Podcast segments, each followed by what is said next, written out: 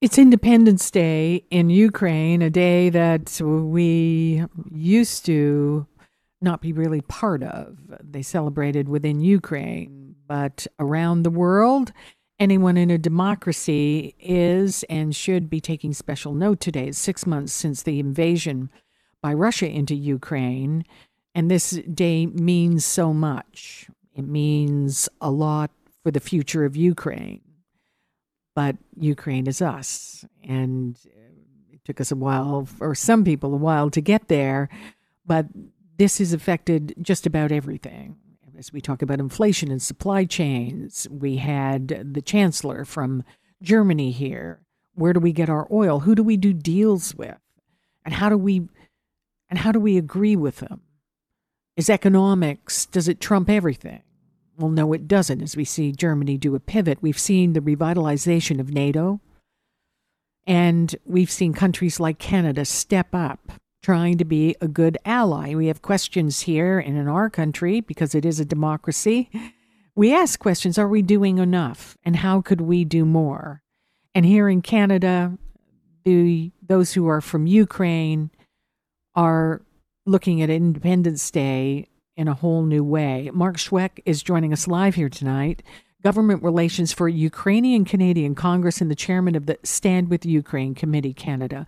Marc, good evening. How are you doing today? Good evening. Uh, I'm I'm great, and thank you for having me. All right, Marc. You know, I'm. It's Independence Day, and I'm, people here in Canada celebrate it. Certainly, those of Ukraine descent. How is does it feel? We're watching, the whole world is watching Ukraine, and we've seen this incredible defiance and strength and courage, and we're seeing them stand up and say, This may be war, but we will celebrate this day. But also, they're sending messages. There is a nervous tension around the world about what will happen next. What are you feeling here in Canada? A couple of things. One is we're watching Ukraine, of course, because that is the motherland of uh, those who come to this country who are Ukrainian. And the celebrations in Ukraine are not existent this year, as they usually have a big parade, massive celebration. What they did instead is pull out all of the, uh, not all of the, but many of the uh, Russian uh, armored vehicles, tanks, uh, and other types of equipment that was captured, destroyed, and so on. They put it on parade on Khreshchatyk, which is the main boulevard, sort of like our University Street in Toronto.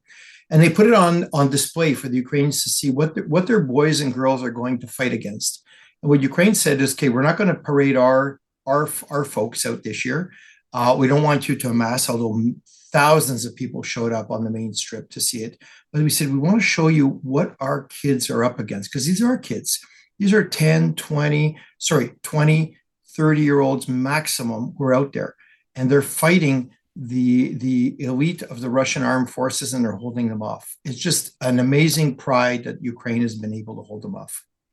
It really is, and the whole world is feeling it. I mean, I I felt forever changed. I mean, this incredible sense of good over evil and a reset that made me feel better about a lot of things that I don't feel good about that I'm seeing here today.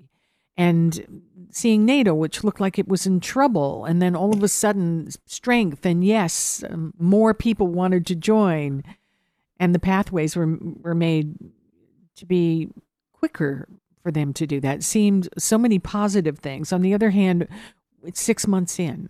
We know that darkness is coming and winter is coming, and countries need to heat and feed people. And Vladimir Putin has been counting on this, Marc.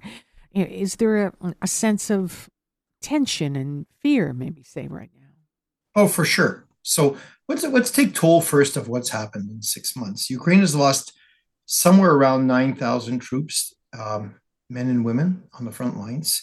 They've lost about 5,000 citizens officially.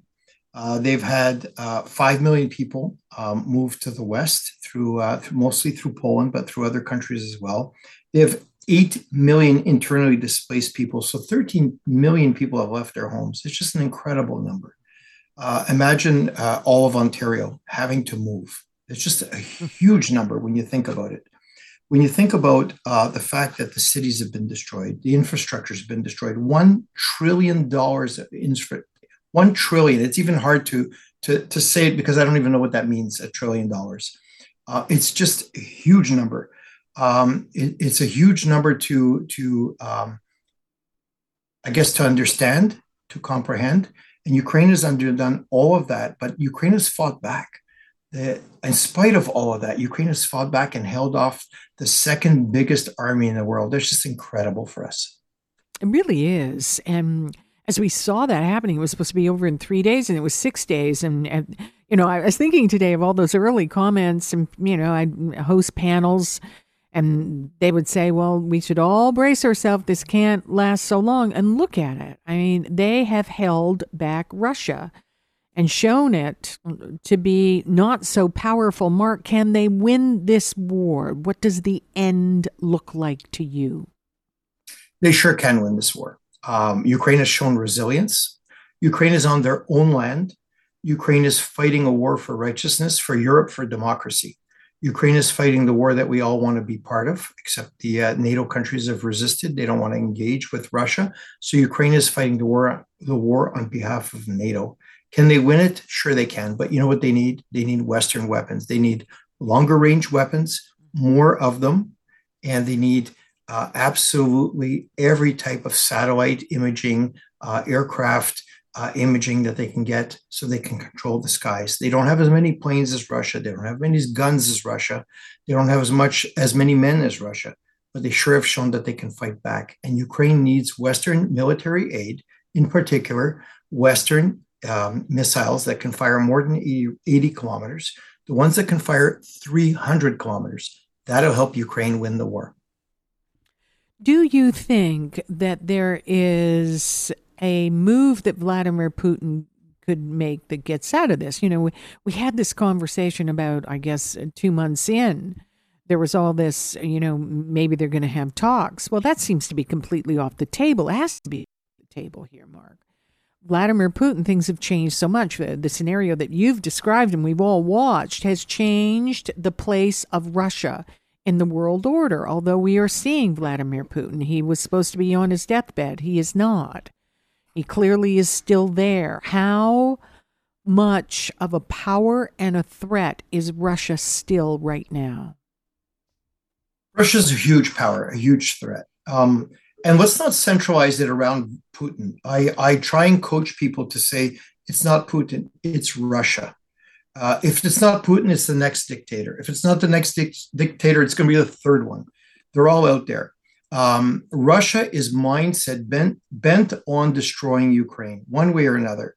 We get rid of Putin, we'll get the next person. What we need is for Ukraine to rid Russia from their lands, from Crimea, from eastern Ukraine, to be able to push back Russia once and for all. And never again does Russia invade Ukraine. Otherwise, you know what will happen? They'll invade two years from now again with more people.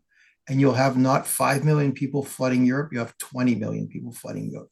So it's in Europe's best interest to push back on Russia right now, immediately. It's economically the right decision. It's the right decision militarily, and it's the right decision morally. How are the people in Canada of Ukrainian descent? How are they feeling about Canada and allies right now? Well, first of all, very thankful for Canada, the US, Britain in particular. Those three countries have done amazingly well. They support Ukraine, they're in the forefront. How do we feel about the US? Tremendous. They've given a lot. Canada gave some, but Canada used to be a leader. Canada used to be the one that recognized Ukraine's independence, the first Western country to do it.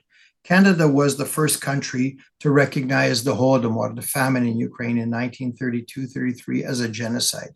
Canada was the first nation in the West to recognize the elections of 2003 the, during the Orange Revolution to say that they were illegal, that they were faked. And Canada sent 500 um, observers to, to Ukraine to observe those elections. Canada was leading. Since then, Canada's sort of taken a back seat, in particular, since this last round of invasion. Canada's no longer that leader. They're following the US, they're following the UK, they're following Europe, but they're not leading anymore. And we'd like Canada to step up and be that leader they used to be. And what does it look like if they lead? Where do they go? What path are they taking there?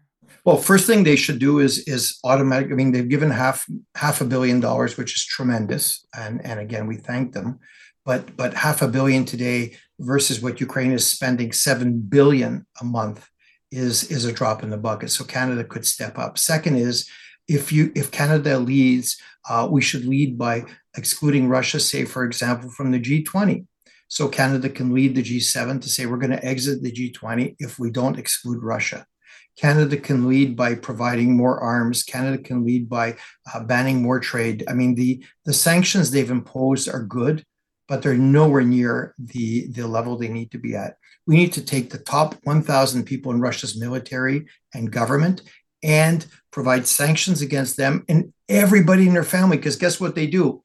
They provide a sanction against person A. That person flips it to their the assets to their spouse, who flips it to their children, flips it to their mother-in-law, flips it to their cousin, and that asset gets moved around. And Canada should just ban the entire family of the top 1,000 people in Russia, and therefore lead and encourage all the G7 to do the same. Do you think that Vladimir Putin is about to make another move. That's where the tension. My final question to you: We were all watching after the explosion and the murder in the car in Moscow, and is he desperate? Is this a sign? I mean, there's lots of a- analysis that Putin made that happen, so it would uh, serve as an excuse. And now we know there was a bombing today. The last I looked, and I, I think it was climbing, was 22 were dead in a in a train. Are should we be prepared for Russia to show what we know is there somewhere, the fear that they will do something outside of the, these atrocities? I think that Putin has done all he can. So, so short of a complete conscription of his forces, so he has uh, exhausted his current fleet uh, uh of uh, airline, airplanes. He has exhausted his current uh, reserve of battalions, his current reserve of of soldiers. What he's trying to do now is through the back door uh, embark many people from the poorer districts of Russia to get involved in this war.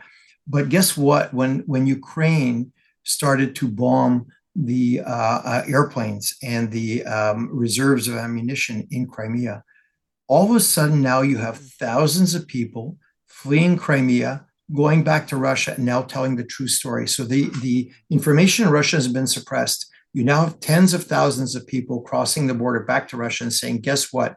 There is a war going on. They were still on the beaches. They don't even understand. So that's bringing to light what's going on. So I think Putin's going to get more desperate. Uh, he's going to try and pull out all the cards he can. Uh, the bombing in Russia is a sign that somebody internally in Russia is not happy with him and his allies. I bet you that starts to escalate. Marc Shwec, Government Relations Ukrainian Canadian Congress and the chairman of the Stand with Ukraine Committee Canada. Marc, thank you. Nice to talk to you again. And happy Independence as, Day. As always, thank you. I'm Arlene Bynon, and this is On Point.